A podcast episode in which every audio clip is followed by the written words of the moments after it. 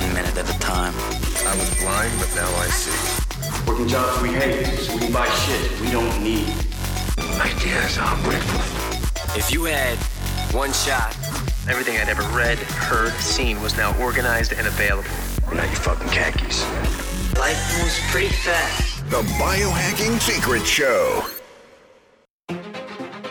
In this episode of the Biohacking Secret Show. Because I always tell people we don't know exactly how you're going to respond to it. You know, it's like we're giving your cells energy, and what they do with that is going to, you know, they're going to do the thing that's top on their priority list. And that may be detoxing, and you may feel worse. You may feel tired or whatever. Even for somebody that's not, doesn't have a known cause of that. That's, I would say that's probably thirty to forty percent of the time. And then some other people just feel turbocharged instantly when they get it. So um, that, that part goes into the plan that we come up with for them. All of us listening to this podcast are well aware of the importance of sleep. Sleep is when we burn more fat, we make metabolic changes that help to maintain a healthy weight set point and insulin sensitivity. It's when we produce energy that allows us to go all day long and have that high level of focused productivity and flow state to get more done and condense time and achieve our goals faster. And it's also when we clear toxins from our brain, the same toxins that have been shown to cause neurodegenerative disease, Alzheimer's, Parkinson's, dementia.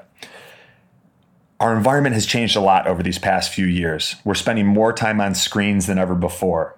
And the artificial light from our desktop computers, our laptop computers, and our cell phones has been shown in scientific studies to drive down melatonin production. Now, why is that bad? Well, melatonin is your body's sleep hormone. And when melatonin hormone levels drop, your body is unable to clear those toxins from your brain. And it's also not able to go into those deep states of REM and deep sleep where we're clearing those toxins and we're restoring the body and mind. And one of my favorite biohacks to overcome that, because let's be honest, a lot of us need to be on our devices for our work or for maintaining social relationships, is blue light blocking glasses. But not just any blue light blocking glasses, because I've tried close to a dozen over the past few years, and many of them just look goofy. BluBlox has come out with stylish blue light blocking glasses that are laboratory produced with high quality glass lenses. And they've been proven to block blue and green light, the same frequencies that drive down melatonin in the four hundred to five hundred fifty nanometer range, so that you get better quality sleep. Your hormones are imbalanced, working the way that they are supposed to, and you wake up in the morning feeling refreshed. It's one of my favorite biohacks for optimizing my sleep. And I've noticed that it's the only only pair that I've actually stuck with wearing. I ended up getting all three pairs. I start the day with the clear ones. I transition to the yellow ones later in the day, and around sunset, I put on the red Sleep Plus Maverick ones, and they've made a big shift in optimizing my sleep and my quality of life, and I know they'll do the same for you. If you guys want to check it out, go to www.blublox.com forward slash biohacks. That's B L U B L O X dot com forward slash B I O H A C K S. And enter discount code BIOHACKED. That's B I O H A C K E D to save some dough. Hey guys, Anthony here, and I just wanted to give you a big biohacked thank you for listening. I'm so humbled and grateful that you're spending some of your day with me and the Biohacking Secrets Show. And if you get any value from this episode, or you've gotten value from previous episodes, it would mean the world if you could leave us a five-star review on iTunes and share this episode with your friends, family members, and coworkers on social media. That way we can continue to spread this information and positively impact as many lives as possible. And it's also how our podcast gets discovered by more people. So without further ado, please enjoy this episode of the Biohacking Secrets Show.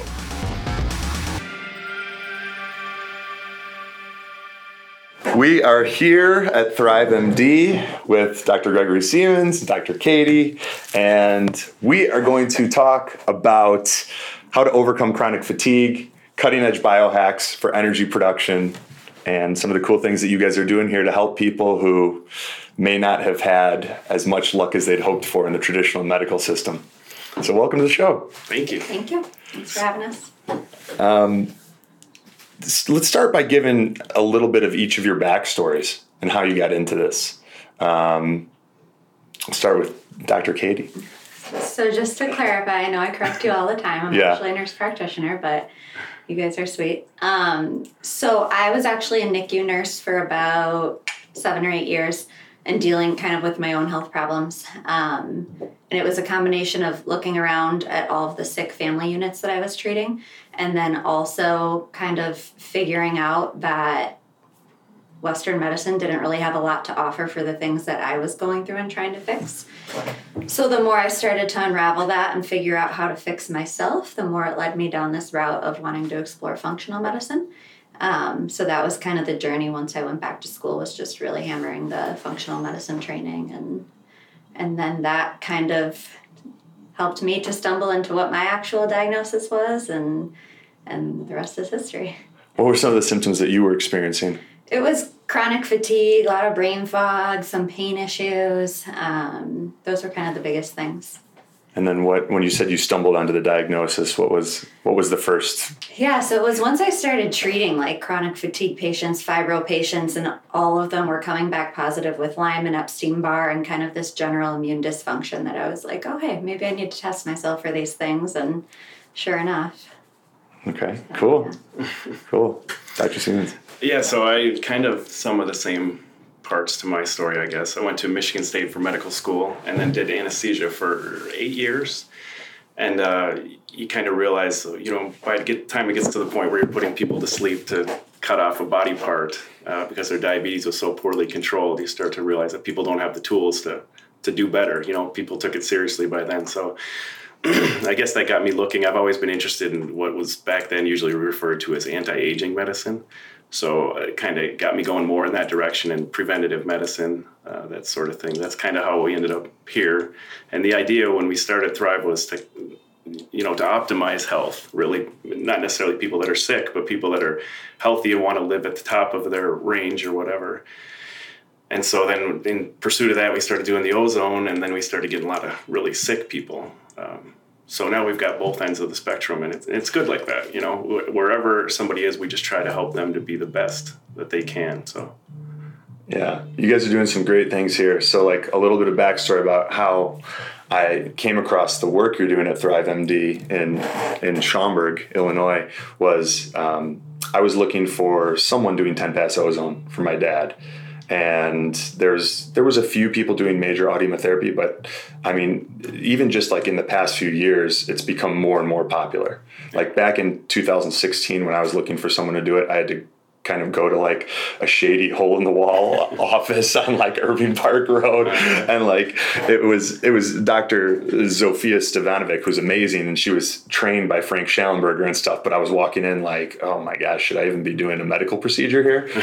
and, um, and now there's more and more places doing major audiometherapy, but you guys were doing ten pass, which is like basically the equivalent of ten rounds of cleaning the blood, mm. ozonating the blood, charging up the mitochondria.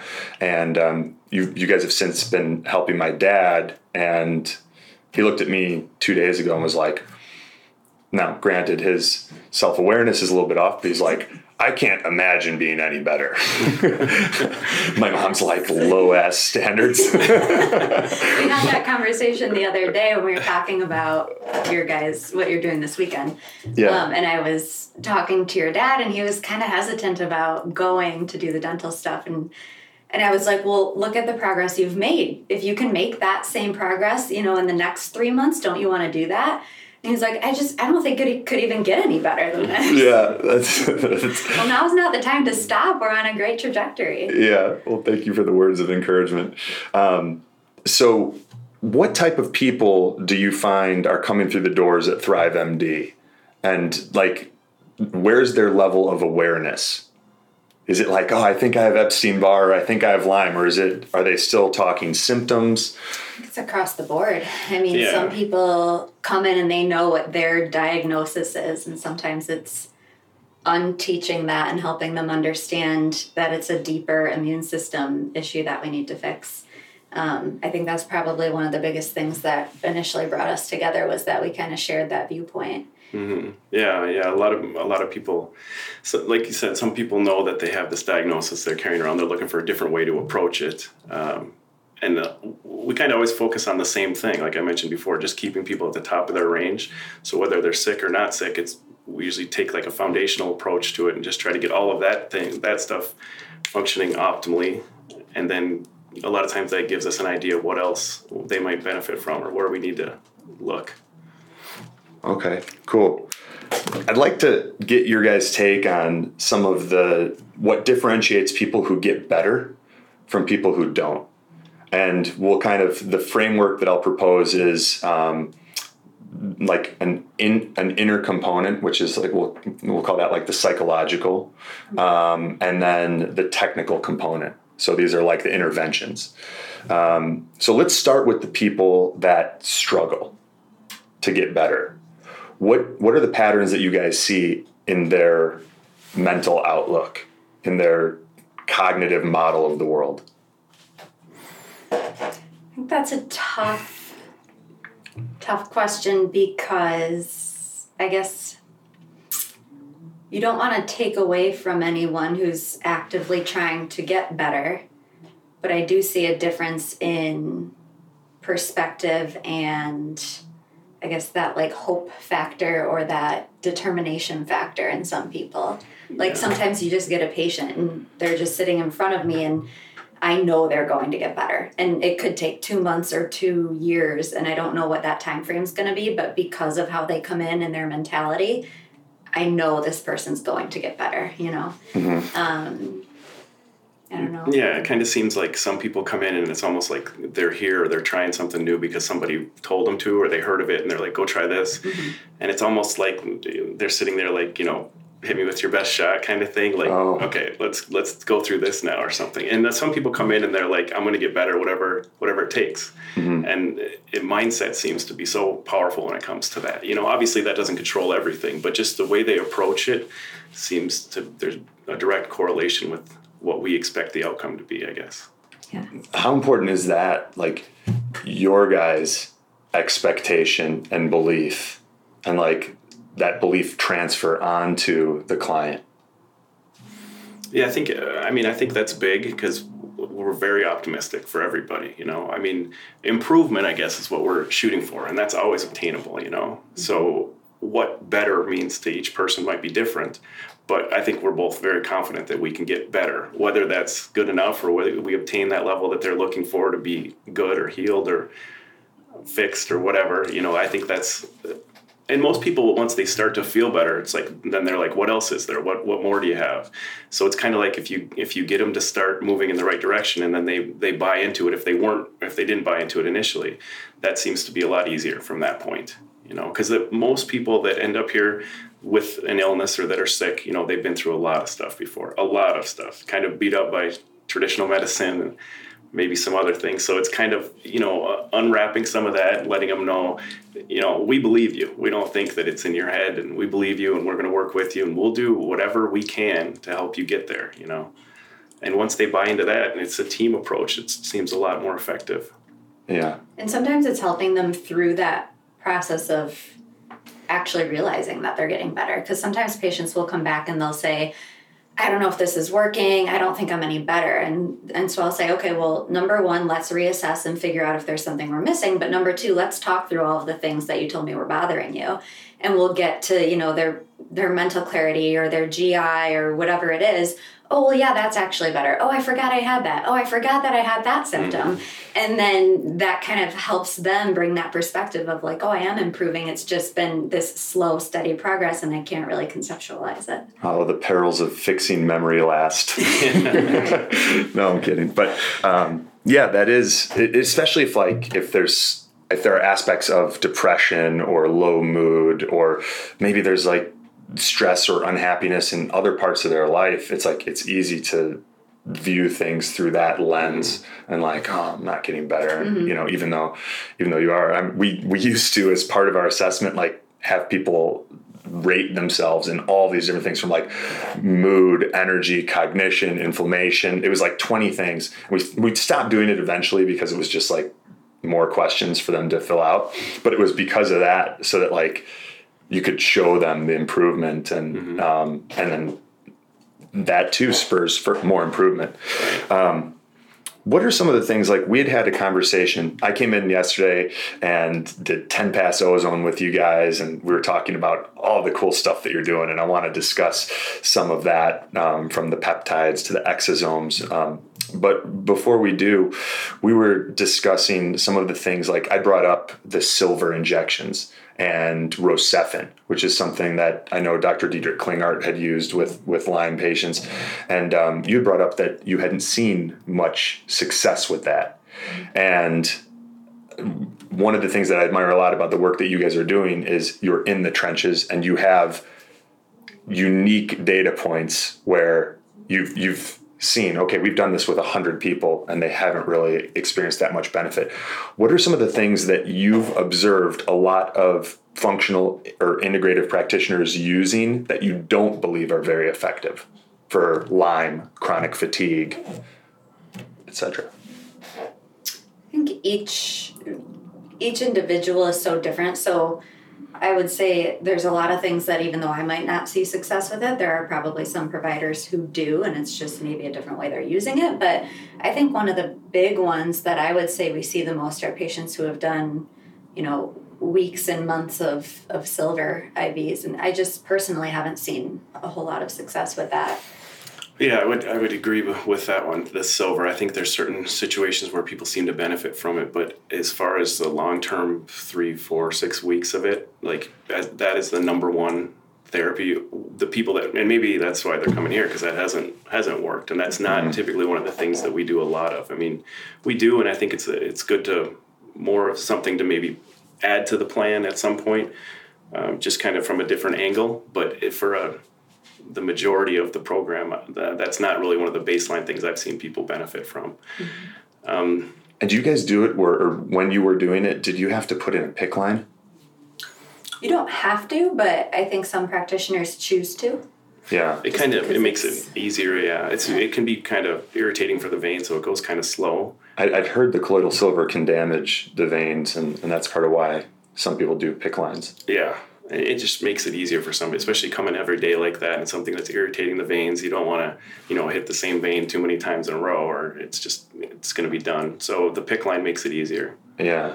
For well, sure. We were talking about that at LifeWorks, and they brought up the P I C C line and that you can't work out. And I'm like, oh, absolutely not. It seems like a bad trade. Um, there's, a, there's a lot of things, you know. I mean, people don't want, kids don't want them, obviously. You can, yeah. You can't go swimming, I don't think, with them. I mean, there's a lot of downsides to it. So, but there are some upsides, you know. It just makes it easier. You just come in and get plugged in, and it's not painful. So. Yeah, and some patients who have really poor veins and can't tolerate doing daily I Vs, sometimes the P I C C line is the best option if if that's what they need to get better, but yeah, we try to steer away from them. Okay, cool. So now we're going to transition to some of the characteristics, like psychological and, and like the actual interventions that you've seen work for the people who get better and have the best results. Um, tell me a little bit about, let's start with like the mindset of those patients. How do they come in? Um, yeah. See, I guess if it seems like the the one biggest thing that I see is that they they want to be here, you know, like they believe in it. They think that this is a good place for them, or these therapies are good for them. Like I said, the people that are sort of talked into it, or, or are checking the box or whatever. I mean, obviously, you know, you still hope for some hope, and that person you may be able to get to start feeling better, and then they buy into it more. But um, initial mindset, it seems like they found it, or they, they watched something or read something or heard something, you know, that makes them think this is going to work for them. Mm-hmm. That just seems like you're starting off in the right in the right space. Yeah. That, so that belief. Yeah. And, you know, like that they came to on their own for whatever reason. Mm-hmm. I don't know why, what seems to be powerful about that, but we had a guy come in here one time because his mom wanted him to come here. She was uh, Polish, and she believed in this stuff, and she wanted him to come here. And I told him he would come by himself. I told him on the second or third time, if you don't believe in it, like find something you believe in and go pursue that. Because if you're not, if you don't buy into it, we're just we're already starting off at a disadvantage, you know. Yeah, that makes sense. Yeah, are you familiar with the biology of belief? Yeah, Bruce Lipton. Yeah. yeah, I think that's just a huge piece of it. You know, mm-hmm. if you, no matter what it is, if it's a mm-hmm. pharmaceutical, if it's you know, an integrative approach, if it's some other kind of like energy healing, whatever it is, I think if you don't have that belief system, you're not likely to get better. I do have some patients who really believe and really work hard, and they still struggle. And so I don't want to take away credit from them, but I do think that that belief system is definitely probably one of the biggest pieces. For sure. All right, all right, all right. I hope you guys are enjoying this episode of the Biohacking Secrets Show. Now let's take a quick second to check out some cool biohacks from this show's sponsors. This episode of the Biohacking Secrets Show is brought to you by Veritas Farms and their full line of C B D products, C B D standing for cannabidiol. Now, we are real excited about this partnership because Veritas means truth in Latin, and we are big believers in bringing you guys the truth, not just through this podcast, but by making sure that any products that we share or that we bring on as sponsors are products that we personally use, believe in, and endorse ourselves. And that is the case with Veritas Farms and their full line of Of C B D products. The reason that they're so great, they are full spectrum hemp products, meaning that they have all of the beneficial phytonutrients that you get in a quality C B D product. ninety-nine percent of the C B D products on the market are C B D isolate, and they're just being resold, meaning they're coming from a few small manufacturers. They've only got one tiny part of all of the important phytonutrients that you need to get the benefits you want from a C B D product, and they're just a bunch of different companies reselling them. Veritas Farms is vertically integrated, meaning they own the farm. They ensure that there are no pesticides being added. It's organic, and then they control the entire process from harvesting to extraction until that product ends up at your door. That's what I love it. It's kind of like farm to table, but for C B D. And the benefits that I've noticed, my sleep is better. I feel like I get a deeper, more restful night's sleep. I'm less stressed. I never have periods of anxiety. I feel calm and focused throughout the day. And it even decreases inflammation when I have flights or other things where inflammation is an inevitable part of life. You take a little extra C B D and it can be very helpful for stress, anxiety, sleep, and that inflammation. So if you guys want to check it out, we've arranged a fifteen percent discount for you guys. To get that, you can go to theveritasfarms.com forward slash biohacks. I'll spell it out. T-H-E-V-E-R-I-T-A-S-F-A-R-M-S dot com forward slash B-I-O-H-A-C-K-S to save fifteen percent. Check out the Veritas Farms C B D. You guys are going to absolutely love it. All right. Thank you so much for making the Biohacking Secret Show podcast a part of your day. We appreciate it more than words can express. Now let's get back to the episode. One of the coolest things that I'd heard about Bruce Lipton was like in, in nineteen sixty-seven, he was studying stem cells, like way before mm-hmm. people even knew what stem cells were. He was like, he was one of the first. And, um, he took uh, like the same stem cell culture and he split it up into like three different cultures and made some changes to the environment that the cells were exposed in. And like one batch of stem cells became um, muscle tissue, one became bone, and one became adipose tissue. And that was what sort of spawned this, his study of epigenetics, and like him realizing like, oh my God, the stuff that we're teaching, that like we are a, a, a like that our destiny is predetermined by our genetic code. He's like, it's not right. Mm-hmm. And, um, and, and that was what actually ended up resulting in him like leaving his job. Cause he's like, I can't keep teaching stuff that I know is false.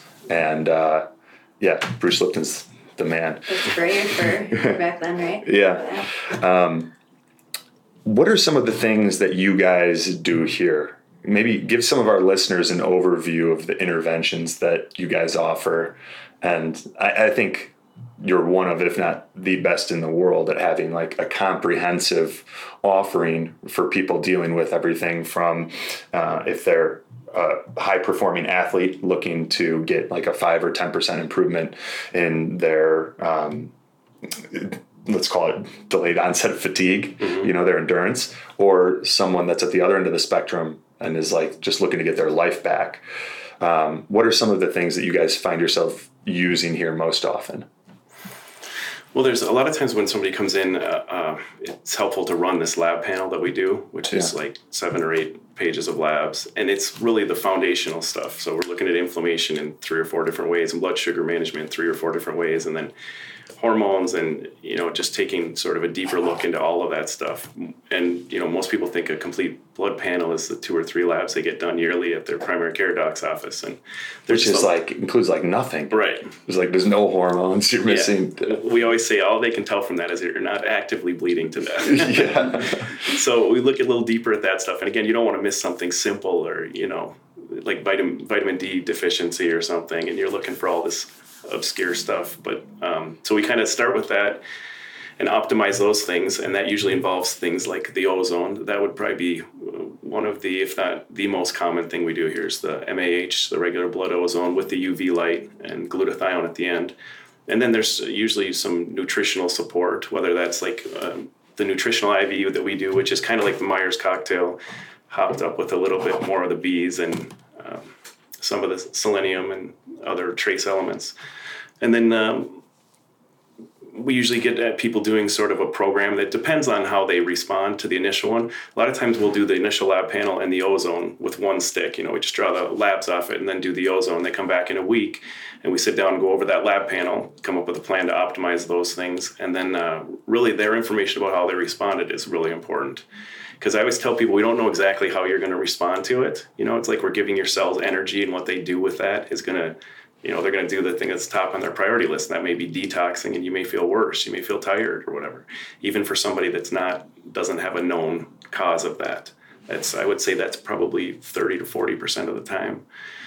And then some other people just feel turbocharged instantly when they get it. So um, that, that part goes into the plan that we come up with for them. And it's sort of a, a change as it goes, like a flow chart more than like a treatment protocol. You know, it's kind of, we change things as that, as they move forward.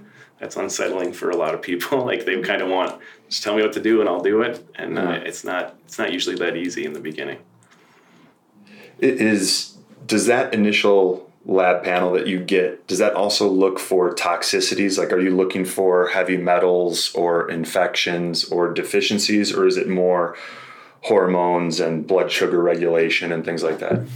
Yeah, it's not, it's not a lot of, you know, the, the inflammation, we can get some idea um, about other toxicities, but really that's kind of the foundation. And then based on their story, how they responded to the ozone or whatever treatment they got the first time, um, that's how we might decide to look more specifically into metals or mold or other specific problems. Do you see those being some of the big ones? Some of the big factors contributing to chronic fatigue, metals and mold. Yeah, metals, mold, infections. Yeah. yeah.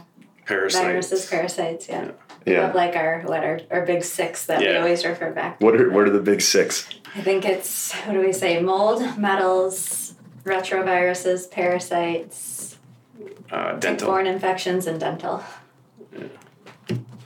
That's cool. Okay, so metals, molds, retroviruses, parasites, um, tick-borne infections, and I missed one. Dental. Dental. Uh-huh. My dad. We're, there we go. it's, it's amazing how much we see of that, or how often that's tied in in some way. Yeah. And nobody wants to think of that. It's expensive, uncomfortable, you know. Mm-hmm. And then depending on your your dentist, you know, some some of them are looking at it one way, like suspicious, I guess, of... of any work done, or even cavitations or just infections. So I think finding the right person to work with there is really big too. Very challenging, because now there's oh, there are a lot of people who've labeled themselves biological dentists, mm-hmm. and um, I've, I've heard from client stories, maybe not the most well versed in like in that, and it's it's if if you have mercury in your mouth, it can be a little bit overwhelming, because you find out it's going to be like ten grand to remove it, but then you still have all the mercury in your body, and like you may even still have root canals, and like is, as is the case with my dad, so you got to take those out, and then it's like, okay, great, now how do we get all that mercury out? And it's um it's not always easy. Like when you guys when we're doing ten pass with my dad, and he was mm-hmm. having his, you know, mad as a hatter moments, like it was too much mercury getting dumped. It was that example of what you said, like his body, when he got ozone, that increased energy production went to detoxification, yeah. but he probably had some blood-brain barrier compromise and mm-hmm. mercury in his brain. And my mom's like, ah, your dad's gone bonkers for twenty-four hours. um, and we had to make some adjustments. And that's something I think that's interesting too. Like, for example, with the metals, and saying how sometimes it can take a while, you know, it's not like we can give you this protocol up front and this is what you're going to do and you're going to get better, because sometimes we learn things about patients along the way that maybe they didn't even realize were an issue. Mm-hmm. Like I'll ask someone in our, our history together, you know, do you have any metals in your mouth? And they'll say no. well, then two months into treatment, somehow they'll divulge, well, when I had my metal fillings removed, you know, five years ago, all of a sudden I got so tired afterwards and I haven't been able to bounce back since then. And so sometimes people don't even realize how relevant some of those things are. And then you can start putting those pieces together and say, okay, well, you may have had exposure when it was removed because you didn't see the proper type of dentist. And now we need to go back and test and detox and all of that. So, yeah. yeah. For for someone listening who's not familiar with retroviruses, can you guys explain, like, what is a retrovirus and how might that be impacting their health? um, I think I would direct people mostly to Doctor Klinghardt and Judy Makovitz work for that. Um, basically, my understanding is these deeper-rooted viral infections that can kind of take over and alter your immune function and make you more susceptible to a lot of these other, you know, our big six. Mm-hmm. Um, but basically these, these chronic viruses that are kind of um, messing with the immune system modulation and, and making the system more susceptible to other things. Okay. And where does Candida fit into this? That seems to be one where it's like, more and more cases of Candida are showing up. Mm-hmm. Mm-hmm. And are you guys seeing that here at ThriveMD? And if so, what do, what are you finding efficacious? Yeah, we do seem, to, maybe just because we're looking for more of it, I don't know, we do a blood test looking for antibodies against Candida. And then the thinking is that they've had a Candida overgrowth, usually in the G I tract, that grows into the stomach lining or whatever, gets into the bloodstream. The body makes antibodies against it. So, uh, you know, that can lead to leaky gut, all kinds of inflammation. So then they they do food sensitivity testing, and it comes back, they're sensitive to all the things they're eating. But part of that's because the proteins in the food they're eating are getting into the bloodstream, and the body makes sort of a reaction to those proteins. So um, it's very, it can be very tough to get rid of too. And it can be a really depressing thing for a person going through. They just kind of feel like it's never going to get better. You know, we ask them to cut out all their sugars, which they've probably been having more than they should uh, anyways. And they're and, sort of and they, craving. Yeah. They crave them like crazy. And that it, you know, it affects neurotransmitter levels in the brain and everything. So it can be a really legitimate depressing time for a person getting rid of it. We use uh, some nystatin, some diflucan. There's herbals that we use. Sometimes uh, colloidal silver uh, seems to help. Uh, orally? Yeah, orally, or we have nasal sprays. And I mean, orally for Candida, but you know, uh, we use a nasal spray too with colloidal silver, which which seems to help. Uh, but it can be, yeah, that that part in itself can be a big hurdle for people. And it usually comes initially because that's one of the first things we're looking for, and that's affecting absorption, and that's, you know, giving them all kinds of inflammation. So it's one of the first things to get over, and it's quite a hurdle to, for one of the first ones. Sometimes it's probably the hardest die-off or, you know, detox symptoms of any of the things that they're going to end up treating. So sometimes I think that's part of what's painful for them to get through the process too, is like, okay, well, I cut the sugars and I'm taking all of these things, but I feel terrible. And it's kind of that conversation then of, okay, well, the only way out of this is through it, so we need to keep going, you know? Yeah. I was going to ask you guys, you brought up a good point about Candida and how that can affect food sensitivities. Mm-hmm. And I think more and more people are experiencing a growing number of food sensitivities.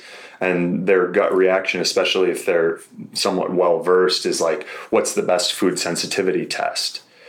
But it may actually be a case of they've got Candida contributing to leaky gut, or they're in this constant state of sympathetic dominance mm. because of, you know, the radiation and toxins in our environment, or just their, you know, maybe relationships that they're in or something like that. And um, and those things are contributing. Are you guys still ordering food sensitivity tests and finding the results that you get helpful? Or is it more like, do you steer them towards an elimination diet and getting rid of the toxins that are in their gut first before even considering something like that?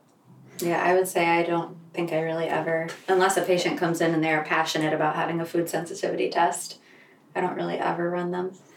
Yeah, I don't, I don't run them very often either. It seems like the elimination diet is more useful for them because they feel the difference. Right. Um, usually the elimination diet itself, I mean, can help them anyways, can fix some of the problems. But I think it's the same thing. If you, if leaky gut's the problem, the test, you know, you do it now and then you change all the things you eat and you do it again in six months to a year, and it's going to be changed, you know, to the things you're eating now because you didn't fix that initial problem, the actual yeah. problem. Mm-hmm. So I, we don't order a lot of those. Usually it's somebody comes in with one and, and they have it to look at for us. But And it can make things more challenging, I think, sometimes because people have a hard time understanding it's not these foods that are the issue. It's it's your gut that's the issue. Let's fix that. Mm-hmm. And then these foods aren't going to be an issue for you anymore. But they come in so passionate being like, okay, you know, I'm avoiding every single one of these one hundred percent. Like, what else should I avoid? And I'm like, you can avoid everything except water. And unless we fix your gut, you're going to continue to react to things. Yeah. I've seen more and more people with gut issues, and even um, for women, and it's probably candida related, but like vaginal symptoms that can be quite frustrating mm-hmm. due to that overgrowth. Um, I wasn't really going anywhere with that. it, wasn't, it wasn't even that I lost my train of thought. There was just, there was a dead end. But um, so we talked yesterday, and I said, what percentage of people that, that you guys work with here have gut issues? And you said uh, like one hundred.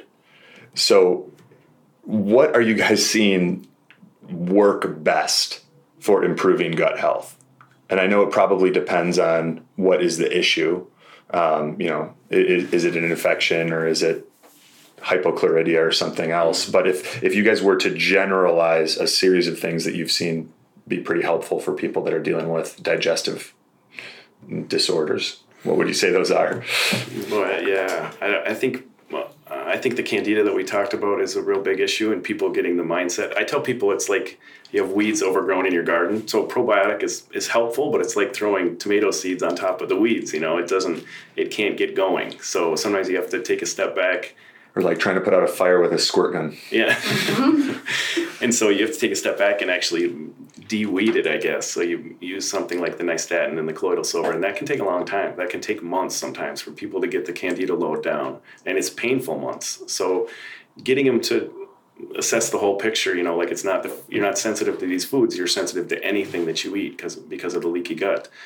Um, so when you, once you take a step back and approach it that way, I think that's when I see people get the best results. Mm-hmm. And there's also, there's people that come in, they've been on a proton pump inhibitor for twenty years. Ah, yeah. And they don't think that there's a problem with that. You know, like your stomach is supposed to be acidic, you know, it's got to break down the foods. It has to be acidic to do that. So I just don't understand. I mean, even on the box, I think it says you're not supposed to take them longer than two weeks, but some people, you know, they take it for two weeks, they go off it, and then they get this rebound, uh, production of acid in their stomach, and they have the worst heartburn of their life. So mm. they vow to never do that again, never try getting off those again. But it, there's long-term consequences for sure. Especially if you think that like our stomach acid is sterilizing some of the pathogens that are in our food. Do you see people that have been on proton pump inhibitors for extended periods of time having more incidents of like parasites and things like that? That's an interesting question. Yeah, I don't know that we made that correlation. I would say it's pretty rare, but we do have some people that come in and they're just, you know, don't understand why that could be a problem. Yeah. I think that makes sense, though. Yeah, yeah. it would yeah. make sense. Mm-hmm. Yeah.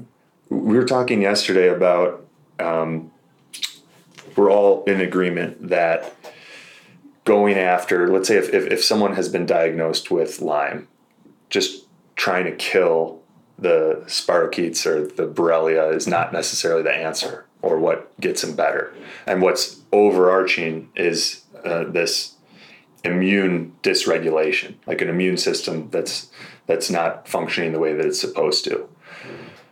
What do you guys do when you know someone's coming in with a dysfunctional immune system? Because like we're now seeing that's that's a big part of what drives cancer. Like if your immune system's not working right and your mitochondria aren't working right, your risk for cancer goes through the roof.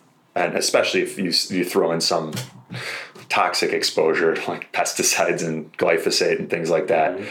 So someone knows their immune system's messed up, or you guys point it out, then what? I think all of the immune modulators are kind of our go-to. So ozone works as an immune modulator. I love peptides, probably a little bit biased because they got me significantly better. Um, what else for immune yeah, modulation? Yeah, the, the U V B. Yeah, um, mm-hmm. ultraviolet blood irradiation that we that we do, that's good for immune modulation too. And you guys combine that with the ozone. Yeah. So like you'll do the either the ten pass and then at the end stack the U V B I like like we did yesterday, mm-hmm. or you'll just do the major audiomyotherapy and then kind of run it through the U V B I. Mm-hmm. Okay. And then the latest and greatest for immune modulation seems to be exosomes. So that's, I think, the direction that we're headed in next. Yeah. Yeah. Yeah, we got started with those uh, December and at the uh, A four M conference in Las Vegas. Yeah. Met some guys there with uh, an exosome company, and we've been working with them a bit since then, and it seems very, very promising. Mm-hmm. Clients are getting good results with those? So far. Yeah. Yeah, it's still, I mean, still pretty early, but we're using them for a variety of things, but anything from shoulders or joints uh, to I V for systemic issues. And yeah, I've seen good response. What, for someone listening who's not familiar with exosomes, how would you, how would you describe them in like, uh, you know, like a fifth grade level? So they're basically, uh, there's always been debate when you get stem cells, you know, umbilical cord stem cells or whatever, if it's the cell that actually changes into that cartilage cell or whatever, or if it's the signaling molecules that come with it that are signaling your own stem cells to do some work. And I think these guys um, sort of figured out that it's the signaling molecules. Uh, so they they concentrate those signaling molecules that bud off of stem cells. So you don't actually get any cellular D N A with them. It's all the signaling molecules, and they, they turn on your own stem cells. Um I think that's... That makes sense. That's been part of my concern with, like, there's a part of me that really wants to do umbilical stem cells. Mm-hmm. But then when you think about, like, how many viral, bacterial, parasitic pathogens there are and that they only screen for nine, mm-hmm. like, that's a little concerning to me. Um, so, so far I've only done the adipose derived from my back and... uh had him jackhammering my back with like a nine inch needle. And I watched, I watched the video afterwards and I was like, oh my God, is that what it looked like? But it was very helpful. Um, do you guys use like Valcyte or any of these other antivirals with clients? Like, have you found those to be helpful with retroviruses? In some patients, um, yeah, in some patients I've seen really good success, but I wouldn't say that's the majority of people. Okay. But, yeah. Okay. So I, I guess I was asking because um, Anthony Williams, the medical medium, is very vocal about him believing that like everything is Epstein-Barr. Mm-hmm. And um, that's part of why I was curious if you guys had found that antivirals were efficacious in some of these cases of chronic fatigue, because if A, then you would assume B. I think the I see better success with herbal antivirals. Yeah. Um, I do like Lomatium. Some Lomatium, yeah. I really like like the compounds. Key Science has a decent one. It's uh, like Retrovide. I think they have a tincture and a powder. Um, even things like Cistus tea and the broccoli sprout extract and things like that. Um, but I would say the viral is definitely a big component to a lot of what people have going on. But I think again, it's like if you don't modulate the immune system, then you're trying to attack this thing and maybe you're making some progress, but then the immune system can't keep up when you take it away. So I think even with the viral patients, it's like, let's address that immune system and get it back to homeostasis so that it's functioning properly. And then if we use some of these antiviral things, we usually need less of them at that point. Um, but then we can really make some good progress there that the body is going to be able to maintain afterwards. I dig it. What would you guys say? So it's it, it can get quite investment intensive, especially for someone who's like far, you know, like let's say where I was in like two thousand eleven, right? Um, I, I would easily, I thought I spent a lot of money, and like nowadays I would have spent five to ten times as much. Um, what would you guys say are some of the highest bang for your buck biohacks and interventions that you use? Good sleep. Good sleep. That's, yeah. I think, number one, first and foremost, if you're not sleeping, you're not going to get better. Yeah. Um, good sleep is free. What about the people who feel like they can sleep for ten, twelve hours and still wake up exhausted? I think, obviously, then there's a lot of those deeper things going on, but sometimes it's a quality issue, too, of yeah. that sleep. Um, but, you know, when you start looking at actual modalities that you can use, I would say, in my opinion, best bang for your buck, even though they're still fairly pricey, but the peptide therapy, I think, is one of the things that's not over-the-top pricey, but still has really good effects in a lot of people. Yeah. Is that the thymosin? So, yeah, any of the thymosin, B P C, we even use some hormone peptides like C J C and epimorelin and mm-hmm. sleep peptides and all sorts of... What's sleep peptides? There's the D S I P, the deep sleep-inducing peptide. Ooh. Tell me more about that one. Yeah, actually, I took that one myself for a while. I've had my battles with sleep. And again, it's the quality of the sleep. So some of these people sleep in ten, twelve hours. It's just not the quality. You know, they might be better with eight if it was good quality sleep. Yeah. So one of the things that we've done, we've uh, a melatonin, liposomal melatonin that really oh, is... That stuff is just, yeah. Yeah. It's um, one of my favorites. It's the Quicksilver. Yeah? Yeah. Really in a different league, at least from the melatonins that I've tried mm-hmm. completely. I've got, so Doctor Dan Stickler pointed out that every time I've tried melatonin, even like zero point five milligrams, I'm like a little groggy the next morning. That was me. That was you? Mm-hmm. And you can do the liposomal? Mm-hmm. Really? Yep. Because Doctor Dan Stickler had me convinced that it, he's like, oh, it's because it's a genetic thing. Like certain people can't take melatonin. And I was like, all right, that makes sense. But I kind of want to. Right? That's what I thought until one night I was like, I'm just going to try this. I don't have anything to do tomorrow. If I'm tired, I'm tired. I slept great. I fell asleep right away. I woke up and I did not have that hungover feeling. This is Chris like, Shade's stuff? This is the best with, supplement ever. Yeah. With Quicksilver? Yeah. He's the man. I got to get him right on the podcast. Um, we we talked at uh, PaleoFX, and I've got his card, and I haven't sent him an email yet. But, um, okay, cool. So we'll link to the, the Quicksilver lip- liposomal. And then were you tracking your deep sleep with, like, an Oura ring or anything like that? Uh, I have one, but it I, it was the battery was dead. I lost the charger at that when I first started it. So it yeah. seems for me like the D S I P, when I took the, the peptide, the first night it seemed to be really helpful. And then the longer I went with it, Um, it seemed to not as help, not help as much, which is kind of exactly the opposite of what I tell people or what I would expect myself. Yeah. Usually you, you build up to these things and they work better for you as you go. But we've had some people that have used it and it's really fantastic, really a game changer for their sleep. But uh, I, I don't know. I kind of go to it when I think I'm going to have one of those nights. So I still use it, but like the Quicksilver, the melatonin's really been a game changer for me with that. All right. I'm going to order some of that. Like after we're done, um, you just leave with it today. Uh, yeah. Oh, you guys got it right. That'd be, that's even better. Because I'm like, oh, how am I going to get it before I leave for California and Costa Rica? Um, do you get? Do you guys wear like the blue light blocking glasses or like unplug your Wi-Fi at night or anything like that? Yeah. Yep. Okay. Cool. Um, I was just trying to see how many different layers. Like if we were doing the peptides, but not that stuff. Yeah, um, and I think that's a big piece of it, right? Like. There are probably some days where maybe you're using the peptide because you know all of those other things have it. Like you were up late working mm. and doing, and so maybe that's probably part of the reason, right? That maybe the D S I P is going to work better on some nights than others. Like it's yeah. a night where you're blocking your blue lights and you've got your Wi-Fi off and you're getting your nervous system calmed down. I would imagine that the peptide's going to have a better effect than than if you're not doing those things. So yeah, this this was kind of interesting too. Jessica Wilson, who's um, you know, she's had a Lyme diagnosis for a few years and was tracking her sleep with the Oura ring. She'd done multiple rounds of ten pass, but had very low deep sleep. So her R E M was always all right, but her deep was always quite low. And within a couple weeks of her starting doxy and a few other antibiotics, her deep sleep tripled.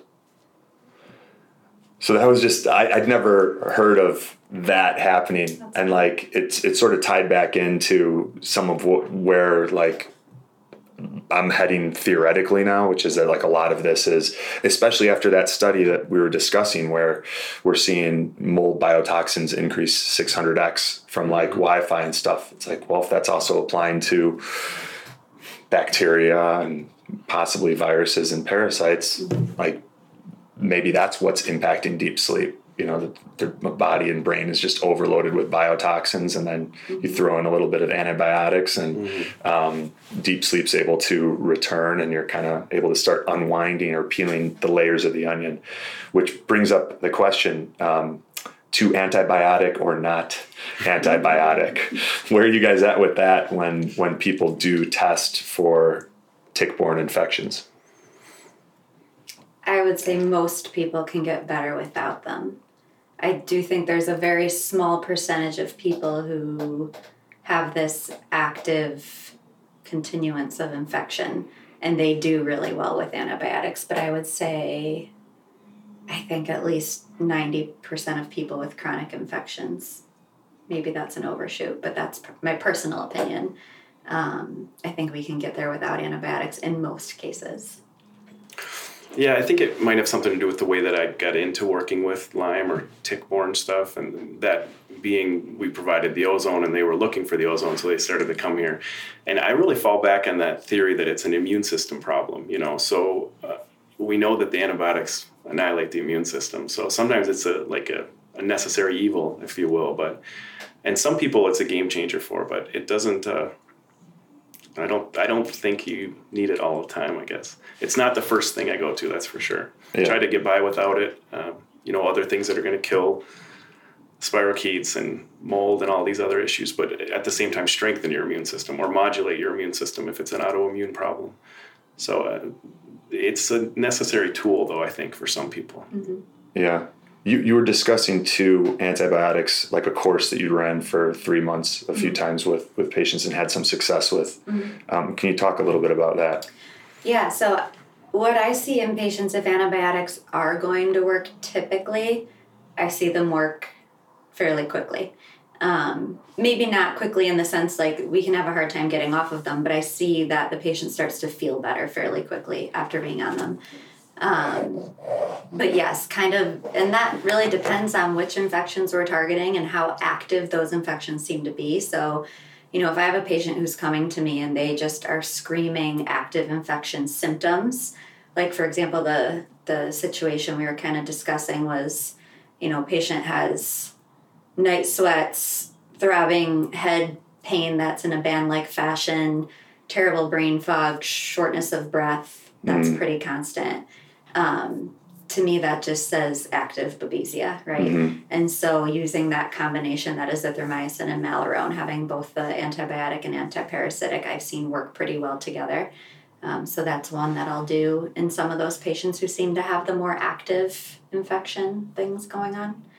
What about people who sweat more than anyone else? That's me. I, I sweat like an offensive amount where like in a hot yoga class, people are like moving their mats away from me. And You're I'm, like bringing out your towel. Yeah, yeah, like for real. I'm, I'm, my dad has, you know, he's been a big sweater, but I'm like, this, it, I've, I've never met anyone that sweats more than me. Is there a connection there? Or is, I don't sweat really at night, but it's... If I mean, I'm, I would look at it as a bonus. Your body's yeah. detoxing. Yeah, all right, I'll take it as a bonus. Um, and before we go to the, the rapid fire round, let's talk a little bit about mold, because you guys have mentioned that as something that is often missed and maybe, you know, is one of the big six. Um, how do you determine if if someone has been exposed to mold, if that is something that is contributing to their symptomology? Where do you start? Is it a mycotox test? Yeah, it- the testing that we do, you know, either Great Plains or real time. Mm-hmm. Um, but kind of figuring that out can either, again, be their history or it can be like down the line where we've been trying things. I think one of the things I learned after working with you was like people who don't respond well to ozone. Sometimes that can kind of be a, a sign or symptom of mold toxicity. Um, um, what would be not an example of not responding well to ozone? Well, I mean, like if they if they're just not um, getting the energy or the benefits that we get, more of the downside to it. Seems like a lot of the mold is colonized in the sinuses, mm. so giving the blood ozone um, is going to help with it in the blood, and then they suffer through this die-off period. But it doesn't really clear it from the sinuses. You know, we usually have to go after it there with something, a nasal spray, or we give ozone nasally. The only thing you can't do with it, obviously, is breathe it, but. So we could usually have to go after it in the sinuses for them to get over that hump. Did you do the ozone in the ears? Mm-hmm. Yeah. Is it, okay. Yeah. Makes sense. Put ozone in every orifice except for don't inhale it. Right. It's like, can you milk me? You can put ozone just about anywhere. Um, and then someone who knows that they've had mold exposure. I've seen so many cases of people who become like the boy in the bubble, where they're terrified to go anywhere except their safe place where they feel good. And how do you start giving people tools and interventions so they could begin to reassimilate themselves into society and, like, you know, go to someone's house that may have been flooded once in the eighties, you know? Mm-hmm. Yeah, it's, I mean...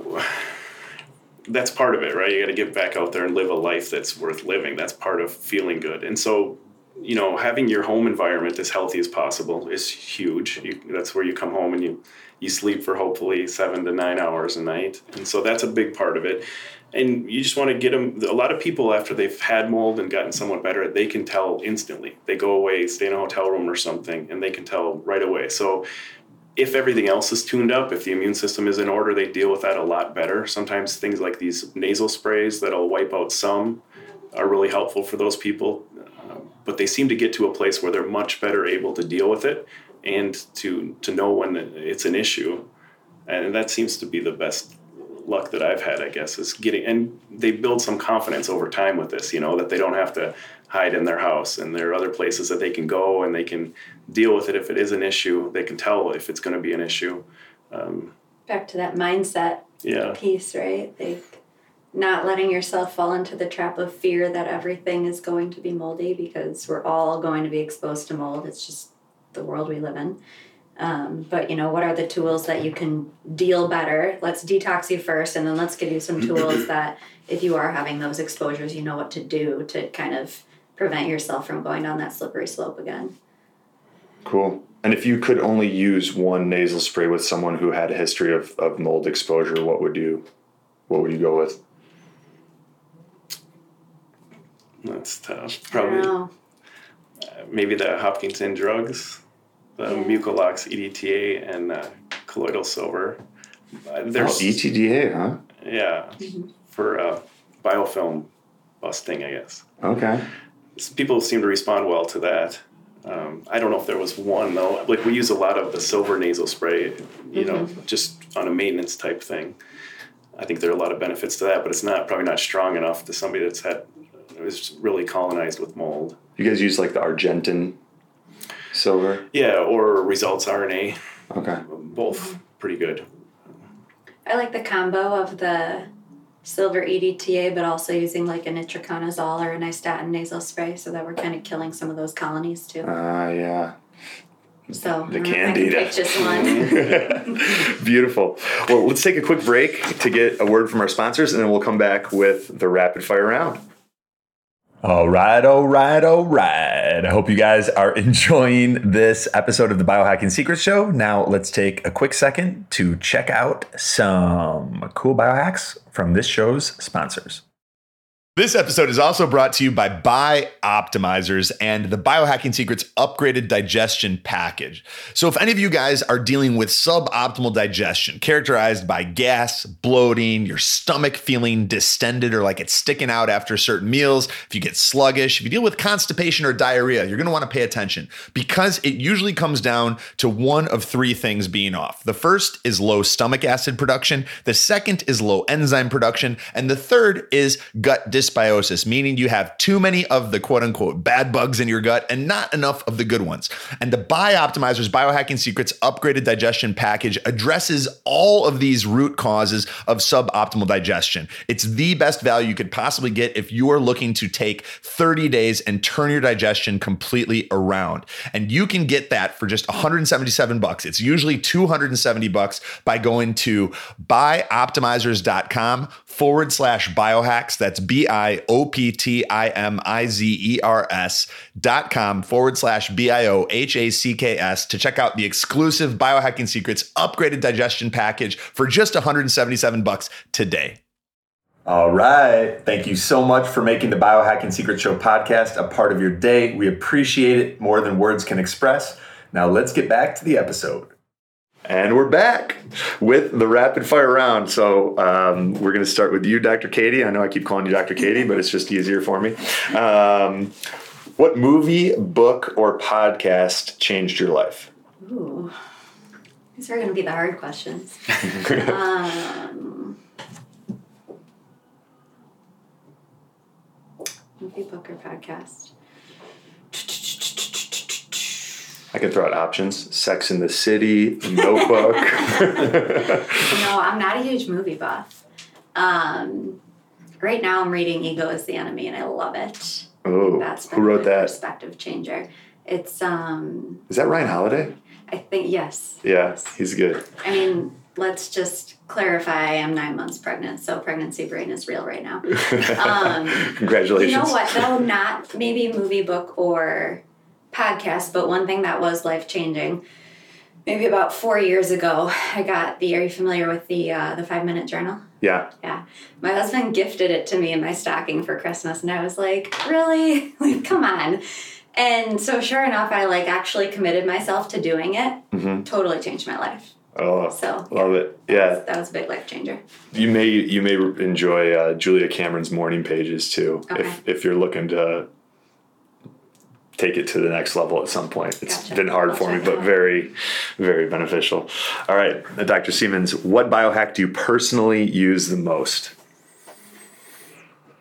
Oh, probably probably ozone, I guess. But uh, do you do the M- major autohemotherapy or the ten pass? The major auto hemotherapy. I've done the ten pass a few times, but it's just time-wise and it's a lot. Staff-wise, yeah. I usually get the, the M A H while I'm working in my office or something. And lately it's been the N A D, I guess. I've done that more. Yeah. I actually combine the two, and then with a vitamin push at the end seems to be good. Oh. But I think perhaps the most important one would be sleep. That's something that's really... You know, you always think you can get a few more extra hours out of a day by cutting it out of the sleep, but it doesn't pay off in the end, you know? Yeah. That, that was... Um... When I was like writing, or not even writing, just dictating the Biohacker's Guide, I was like, I was also doing a whole bunch of podcast interviews and like not really sleeping. And I had periods of feeling like I had early onset dementia mm-hmm. from it. And I was like, I, I go back and listen to some of them, or you'll see like all these typos from stuff that you were doing that you don't catch. It's right. like you're basically like, you're effectively drunk right. going through the day. Um, well... All right, I'm going to save that one for you because baby. Um, baby brain. Doctor Katie, favorite supplement or supplements? Favorite sup. I mean, we talked about the Quicksilver melatonin. That's one of mm-hmm. my favorites. Um, I'm a big Relax Max junkie as well. You can tell I'm a big sleep person over here. Relax Max is a Zymogen supplement. Mm. Um, that's part of my nightly routine. But I would consider peptides maybe in the supplement category, and I think B P C one fifty-seven has been a go-to of mine, and that's been pretty significantly life-changing. Nice. I've only used B P C one fifty-seven for like joint stuff, for healing and, and and everything. You just take it? Do you take it regularly? I use it a lot for um, kind of gut and just overall like systemic healing. Do you do it orally for gut? I do injectable actually still, and okay. see really good results that way. Cool. Um, I know you're not supposed to pretty much do anything when you're pregnant, but I've been using it during pregnancy too, and it has helped me feel a lot better. You may, is, do you know, is it a boy or a girl? It's a girl. It's a girl. Yeah. All right, nice. You may give birth to Wonder Woman. That's what I um, Doctor Seaman, did you work out today? If yes, what did you do? No, actually. Didn't, no? Didn't All right. Construction uh, going on at the house. I'm coming at you with another question. All right. What's your theme song? Your question. uh, man. I'm gonna get nothing. Nothing? Nothing. It's a tough one. I was writing that. I'm like, I don't know how I would answer this question. Um, Doctor Katie, what makes you cry? Right now, everything. Your questions! I really haven't been that bad in these nine months, but I will say what made me cry was um, when someone ate my macaroni and cheese in my first trimester of pregnancy. That made me cry. um, now you're all going to die. In general, what makes me cry? Uh, it's like pet stuff. Pet, Sad it, dog stories. Yeah. Yeah. Mm-hmm. My mom loves watching those and sharing them with me. Oh, yeah. What is that one movie, A Dog's Life? Yeah. Literally probably started sobbing fifteen minutes into it and lasted through the whole movie. It was just, it was so good. I don't think I've seen that. Is it newer? Maybe. I think it was out on Netflix. All right. But it's really good. I'm going to watch that and yeah. cry, cry tonight. Perfect. Um, Doctor Siemens, most embarrassing moment of your life? Of my life. That's, there's probably a lot of them.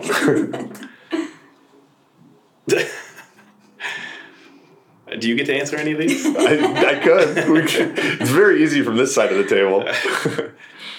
Boy, I don't know. Maybe right now. Yeah. It's tough. These are tough on the spot. I had a recent really good embarrassing moment. Yeah? Yeah. It was like one of those you don't realize you've gained weight in pregnancy, and so you go to the gym and try to do all the things you used to do. So I go to jump up on the pull-up bar and, like, fingers just grasp it. I'd fall off, fall flat on my butt, on my back. Gym was packed. It was, like, five p.m. and I was like, all right, that's my cue to go home today. Your baby's like, earthquake! um, okay, last question for each of you. What's one thing that you just can't live without, and you're not allowed to say your phone or your laptop or computer? My kids. It's a good one. That's good. Um, yeah, my husband and my dog are probably my can't live without. Cool. Yeah.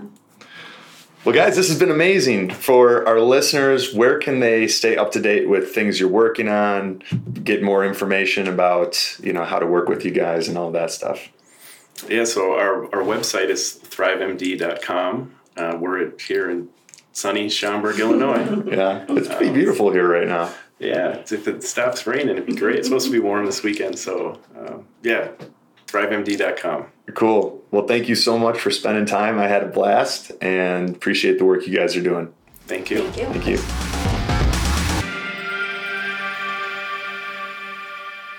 What's up, guys? Anthony here, and thank you so much for listening to this episode of the Biohacking Secrets Show. One of my favorite things to do is helping men and women like you feel what it's like with the body you've always wanted and all-day energy that starts the moment you wake up and doesn't quit. Over the past decade, we've created a proprietary health assessment that helps me to identify the unique toxicities and deficiencies that may be holding you back from the life that you deserve. And what we've discovered in doing this with now thousands of C E Os, executives, professional athletes, businessmen, Hollywood celebrities, and entrepreneurs is that there's always room for improvement and optimization. Whether you're already performing at a high level or you have that feeling inside your heart that you're capable of more, the single fastest way to unlock your potential is to upgrade your mind and your body. And there's no program on earth that does that faster or to a greater magnitude than our one-on-one consulting program at www.biohackingsecrets.com forward slash coaching. We start with our proprietary health assessment that screens you for vitamin deficiencies like A, D, magnesium, iron, et cetera, high cholesterol and heart disease, high blood pressure, digestive disorders, hidden infections like Lyme, Epstein-Barr, parasites, SIBO, candida, and more that can just drain your energy in the background, especially if you don't know about them. Anxiety, depression, and cognitive disorders, autoimmune disease, adrenal fatigue, thyroid issues, mold toxicity, heavy metals, environmental toxins, and other genetic risk factors like M T H F R, A P O E status, your glutathione production, and many more. We even recommend the specific tests that I use with my one-on-one clients if they're relevant for you in figuring out your biological age and identifying those key areas and opportunities that can take your life to the next level. From there, we create a customized game plan along with a personalized supplement protocol to help you optimize your weight and energy at the cellular level. And for our platinum clients, we even include a personalized workshop with me in Delray Beach, Florida. Most of the year, this program's full with a waiting list, but we just had a couple spots open up and I wanted to offer them to the listeners of the Biohacking Secrets Show first. So if you're interested in seeing what it might look like for us to work together, head over to www.biohackingsecrets.com forward slash coaching. That's www.biohackingsecrets.com forward slash C O A C H I N G and fill out the short application form. If you're pre-approved, you'll be given the opportunity to book a time to connect with someone on our team and see if it's a fit. Thank you so much for being a part of this community, and I look forward to potentially going on this journey together.